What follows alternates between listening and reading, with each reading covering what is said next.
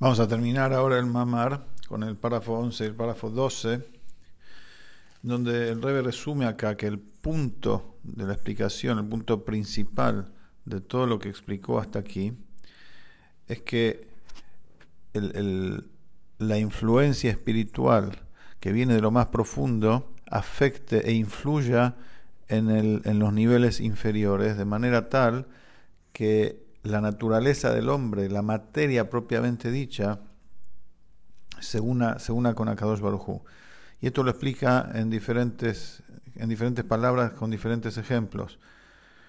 El tema de intelecto y emociones, que cuando el intelecto despierta las emociones, lo principal no es que el intelecto se sienta en las emociones, sino lo principal es el despertar de la emoción, el sentimiento de amor y reverencia a Hashem que tiene la emoción de por sí. Si bien el intelecto es la que la activa, y si bien se activa de acuerdo a la forma como la persona piensa, pero el punto principal, dado que el objetivo es que el hombre, y lo principal del hombre son sus emociones, se acerque a Hashem, entonces lo, primordial es que la emoción se despierte, más allá de la llegada del intelecto a la emoción. Ese es un ejemplo.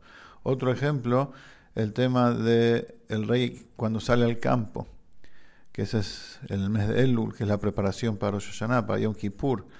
Si bien el lugar del rey es en su palacio y el campo no es su lugar, pero cuando el rey sale al campo, se acerca a los más alejados también. Entonces vemos como lo más alto llega a lo más bajo y el más alejado, la persona más alejada del rey, incluso ese puede acercarse y pedir lo que necesita y el rey lo recibe.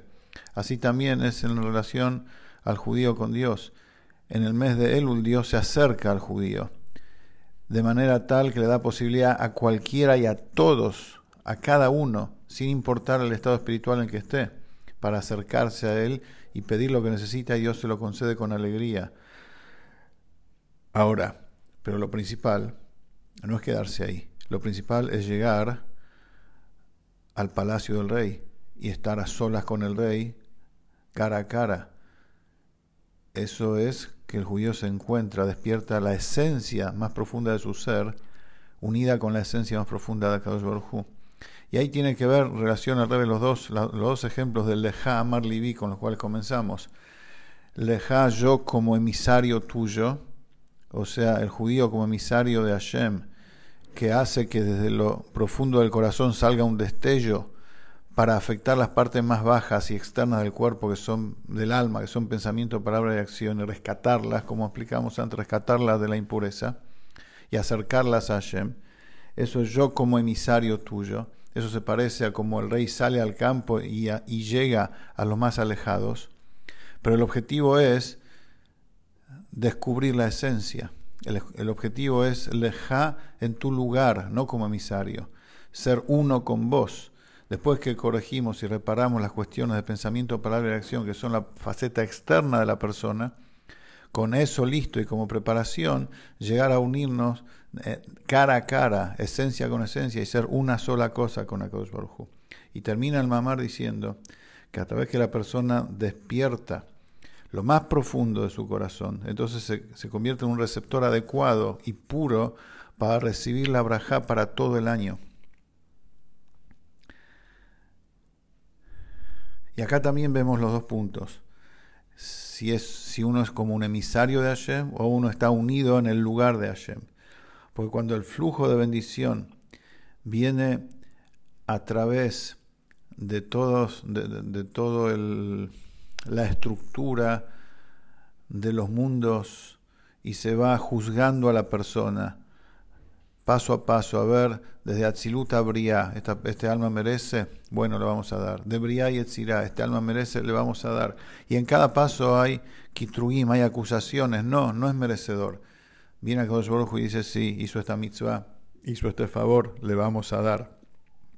Ahora, todo eso sucede cuando la persona está en un estado en donde está luchando con su Yetzerará todavía, está luchando con su pensamiento, palabra y acción. Entonces, desde lo alto también lo juzgan cada cosa que él hace.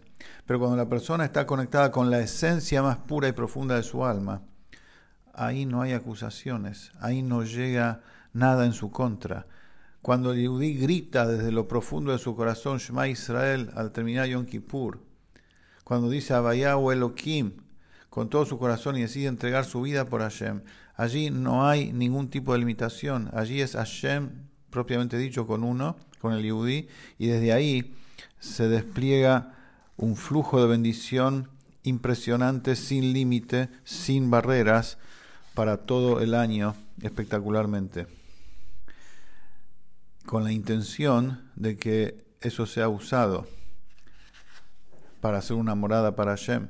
Por eso el flujo de bendición se cristaliza en cuestiones materiales, en salud, en sustento, en hijos, en cuestiones materiales, porque el objetivo es que el judío haga de este mundo físico una morada, una morada para Hashem. Y con eso, con el grito profundo del corazón, Hashem nos bendice y nos sella para un año bueno y dulce en todas las cuestiones que uno necesita, principalmente para poder servirlo a Él con alegría. Hasta acá el mamar.